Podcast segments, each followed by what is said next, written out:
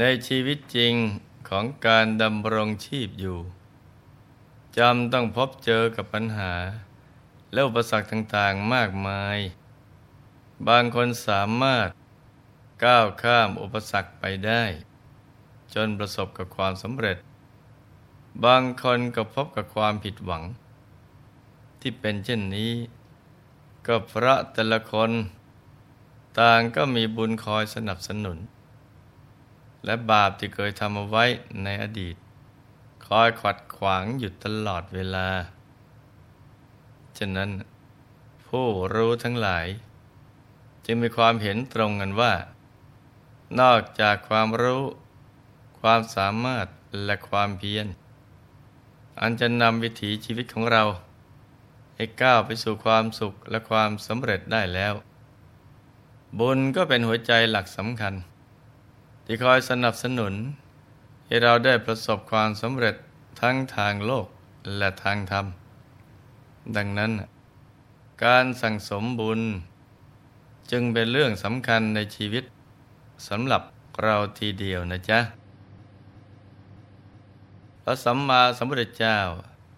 ตรัสไว้ในอังคุตรนิกาย ทุกนิบาตว่า ดูก่อนภิกษุทั้งหลาย อานิสงส์ของความอดทนห้าประการคือหนึ่งผู้อดทนย่อมเป็นที่รัก เป็นที่ชอบใจของคนเป็นอันมากสองย่อมเป็นผู้ไม่มากด้วยเวรสามย่อมเป็นผู้ไม่มากด้วยโทษสี่ย่อมเป็นผู้ไม่หลงทำกาละกิริยา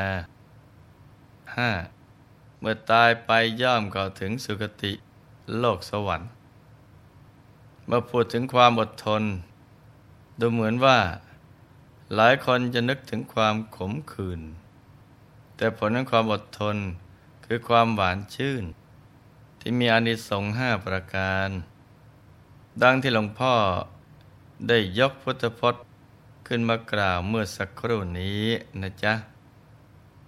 ความอดทนเป็นนบะ ของผู้บำเพ็ญตบะ จะแพ้หรือชนะกวัดกันที่ความอดทนนี่แหละ โดยเฉพาะผู้มีเป้าหมาย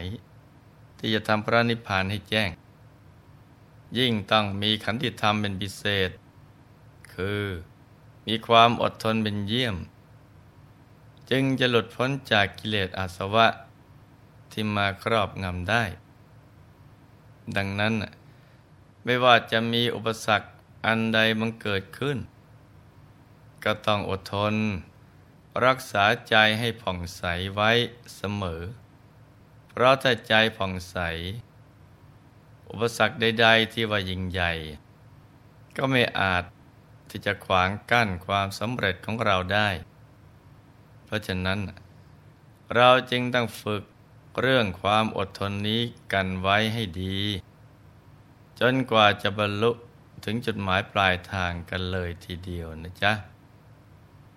สำหรับวันนี้หลวงพ่อมีเรื่องราวของกุดุมพีสองพี่น้องจือจุลการและมหาการ ซึ่งมีเป้าหมายในการบวชที่แตกต่างกัน คนพี่บวชเพราะเห็นโทษเห็นภัยในสังสารวัฏจึงอยากหลุดพ้น ส่วนคนน้องบวชเพราะคิดจะเกลี้ยกล่อม พระพี่ชายให้ลาสิกขา ส่วนเรื่องราวจะเป็นอย่างไร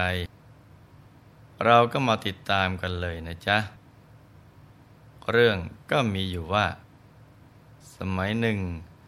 กุดุมพีสองคนพี่น้อง ชื่อจุลการ และมหาการได้นำขบวนเกวียนห้าร้อยเล่ม ออกเดินทาง จากเมืองเสตัพยนคร เพื่อไปค้าขายที่กรุงสาวัตถี และได้หยุดพักกองเกวียน ที่บริเวณระหว่างกรุงสาวัตถี กับวัดพระเจตวัน มหาการเห็นอริยสาวก ชาวกรุงสาวัตถี ต่างถือระเบียบดอกไม้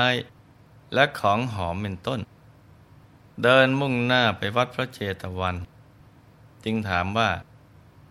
ชชนเหล่านี้จะไปทำอะไรกัน ครั้นทราบว่ากำลังจะไปฟังธรรม จากพระสัมมาสัมพุทธเจ้า เนื่องจากพี่ชาย เป็นคนฝักใฝ่ในธรรมอยู่แล้ว จึงบอกน้องชายว่าให้ช่วยดูแล หมู่เกวียนแทนด้วย ส่วนพี่จะไปฟังธรรมที่วัดก่อน ว่าแล้วก็รีบอาบน้ำแต่งตัว เดินทางไปพร้อมกับสาวทุชนได้ถวายบังคมพระบรมศาสดา และนั่งอยู่ด้านท้ายของพุทธบริษัท ในวันนั้น พระบรมศาสดา เมื่อจะตรัสอนุปปิกถา ให้เหมาะกับอัธยาศัยของมหาการ จึงตรัสโทษและความเศร้าหมอง ของกามทั้งหลายมหาการได้สดับพระธรรมเทศนาแล้ว จึงคิดว่า เมื่อเราจะต้องตายโภคทรัพย์ที่หามาได้ก็เอาติดตัวไปด้วยไม่ได้ หมู่ญาติผู้เป็นที่รัก แม้จะร้องห่มร้องไห้ ร่ำพิไลลำพันอย่างไร ก็ไม่สามารถติดตามเราไปได้ ใครจะมีคติอย่างไร ก็ขึ้นอยู่กับบุญและกรรมที่ได้ทำเอาไว้ การครองเรือนไม่ใช่สาระแก่นสาร ของการเวียนว่ายตายเกิดในสังสารวัฏแม้จะมีความสุขอยู่บ้าง ก็เป็นเพียงการมาสุขชั่วครู่ช่วยยามเท่านั้น ซึ่งไม่จีรังยั่งยืนอะไร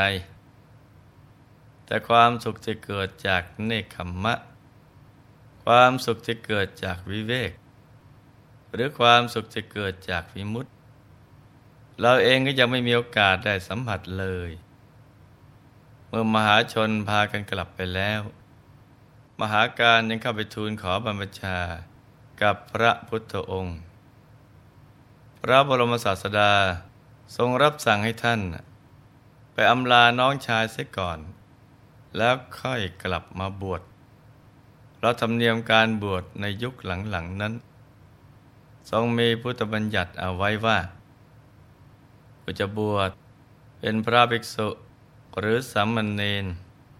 จะต้องขออนุญาตมารดาบิดา หรือญาติพี่น้องคนใดคนหนึ่งซะก่อน ถ้าได้รับความเห็นชอบแล้วจึงจะบวชได้ มหาการ จึงกลับไปอำลาน้องชายเพื่อออกบวชแต่น้องชายก็อนุญาตแบบไม่ค่อยจะเต็มใจนัก เพราะอยากให้พี่ชายนะ่ะมาช่วยกันทำมาค้าขาย ครอบครัวจะได้ร่ำรวยยิ่งยิ่งขึ้นไป ตามมาเมื่อมหาการอุปสมบทแล้ว ก็เข้าไปเฝ้าพระบรมศาสดา ได้ทูลถามถึงธุระ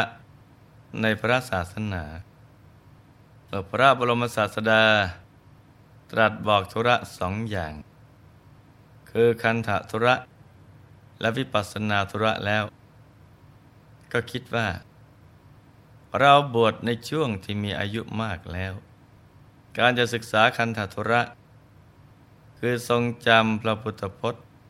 และประสูตรต่างๆ ก็คงทำได้ไม่ดีเหมือนพระหนุ่มเนนน้อย เพราะที่ผ่านมานะ ก็ได้ใช้ความคิดกับเรื่องการทำธุรกิจไปมาก จึงมุ่งบำเพ็ญวิปัสสนาธุระเป็นหลัก คือ ตั้งใจนั่งสมาธิบำเพ็ญเพียรเพื่อทำพระนิพพานให้แจ้งครั้นครบห้าพรรษา ท่านก็กราบทูลลาไปปฏิบัติธรรมตามลำพัง ถือตุดงควัตก็โสสานิกังคะ คืออยู่ป่าช้าเป็นวัด ฝ่ายน้องชายไม่เห็นว่าพระพี่ชาย คงบวชไม่ศึกแน่แล้ว จึงออกบวชตาม แต่ไม่ได้บวชด้วยศรัทธา หรือว่าทำปฏิพานให้แจ้งนะจ๊ะเป้าหมายการบวชคือตั้งการไปเกลี้ยกล่อมพระพี่ชาย ให้ลาสิกขา จะได้ออกมาช่วยกันทำธุรกิจเหมือนเดิม ฝ่ายท่านมหาการไม่ได้สถานที่อันสงบวิเวก เหมาะสมต่อการบำเพ็ญเพียรแล้ว ก็เริ่มปรารบความเพียร วิธีการทำความเพียรของท่านก็คือ ในช่วงมัชชิมยามต้งอยู่ระหว่างสี่ทุ่ม ถึงตีสองเมื่อเห็นว่าผู้คนต่างนอนหลับกันหมดแล้ว ท่านก็จะออกจากวิหาร เดินเข้าไปในป่าช้า แล้วนั่งสมาธิอยู่เพียงลำพัง ครั้นจวนรุ่งสางท่านก็กลับมาพักผ่อนที่วิหารตามเดิน การบำเพ็ญโสสารนิกังคะทุดงนี้ ถือว่าเป็นวิธีแก้ความกลัว ได้เป็นอย่างดีทีเดียวนะจ๊ะ ในเช้าวันหนึ่ง หญิงสับเปลอชื่อกาลี ที่คอยทำหน้าที่เฝ้าป่าช้าได้เห็นที่ยืนที่นั่งและที่จงกรมของพระเถระ จึงคิดว่า ใครหนอเข้ามาในป่าช้า ในเวลากลางดึก สงสัยคงจะเป็นพวกโจร ที่ไปแอบขโมยของของชาวบ้าน แล้วมาแบ่งปันกันในป่าช้า ในคืนวันนั้น นางจึงไม่รีบเข้านอน เราตั้งใจจะคอยเฝ้าสังเกตพฤติกรรม ของผู้มาเยือนในเวลาค่ำคืน ครั้นปฐมยามผ่านไป นางกาลีเห็นพระเถระเดินมา จึงเข้าไปไหว้ และถามถึงเจตนา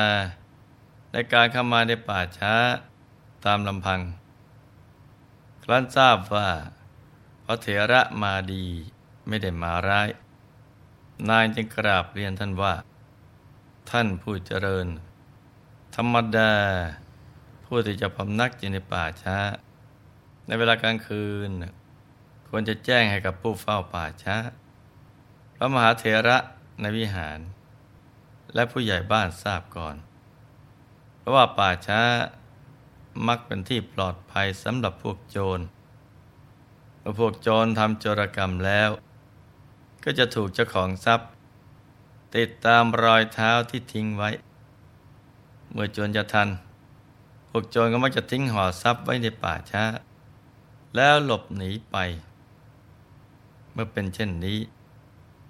ท่านก็อาจจะถูกรุมทำร้ายได้ เพราะเขานึกว่าเป็นโจร แต่เมื่อได้แจ้งกับเจ้าหน้าที่ก่อนแล้ว พวกเจ้าหน้าที่ก็จะช่วยปกป้อง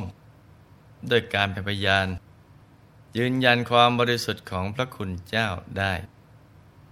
พระเถระถามถึงกิจอย่างอื่น ที่ผู้อยู่ป่าช้า ควรปฏิบัติ นางได้เรียนให้ทราบว่า ธรรมดาผู้อยู่ในป่าช้าจำต้องเว้นอาหารจำพวกปลาและเนื้อเป็นต้นเสีย ไม่ควรจำวัดกลางวัน ไม่ควรเกียจคร้าน ควรปราลบความเพียร ไม่โอ้อวด ไม่เจ้าเล่ห์ต้องมีอัธยาศัยอันงามตมูชนนำศพมาทิ้งดิฉันจะนิมนต์ท่านมาปรงอสุภะหากพระคุณเจ้ายังไม่อาจทำกิจ ขอมามาชิดให้ถึงที่สุดได้ ดิฉันก็จะยกขึ้นเผาบนเชิงตะกอน จากนั้นก็จะใช้ขอ ลากศพลงมาวางข้างนอก เอาขวานสับแล้วเฉือนทำให้เป็นชิ้นเล็กชิ้นน้อยเพื่อท่านได้พิจารณาแล้วจึงค่อยเผา พระเถระได้กราบขอบคุณในความปรารถนาดีของนาง จากนั้นก็เริ่มบำเพ็ญวัตระ ข้อโสสานิกังคะทุดง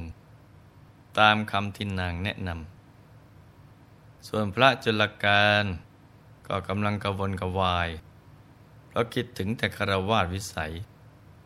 คิดถึงบุตรและภรรยาอยู่ตลอดเวลา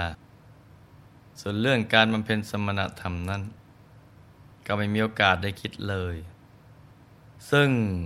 เส้นทางการบวชของสองพี่น้องนี้ จะได้ผลที่แตกต่างกันอย่างไรนั้น ก็มาติดตามรับฟังกันต่อ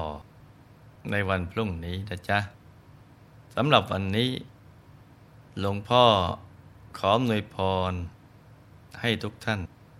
มีแต่ความสุข ความเจริญรุ่งเรือง ให้ประสบความสำเร็จในชีวิต ในภารกิจหน้าที่การงาน และสิ่งที่พึงปรารถนา ให้มีมหาสมบัติจักรพรรดิจากไม่พร่องมังเกิดขึ้น เอาไว้ใช้สร้างบารมีอย่างไม่รู้หมดสิ้น ให้มีสุขภาพพรานามัย สมบูรณ์แข็งแรง ครอบครัวอยู่เย็นเป็นสุข เป็นครอบครัวแก้ว ครอบครัวธรรมกาย ครอบครัวตัวอย่างของโลกมีดวงปัญญาสว่างสวัยเข้าถึงพระธรรมกาย ได้โดยง่าย โดยเร็วพลัน จงทุกท่านเทินธรรมกายเจ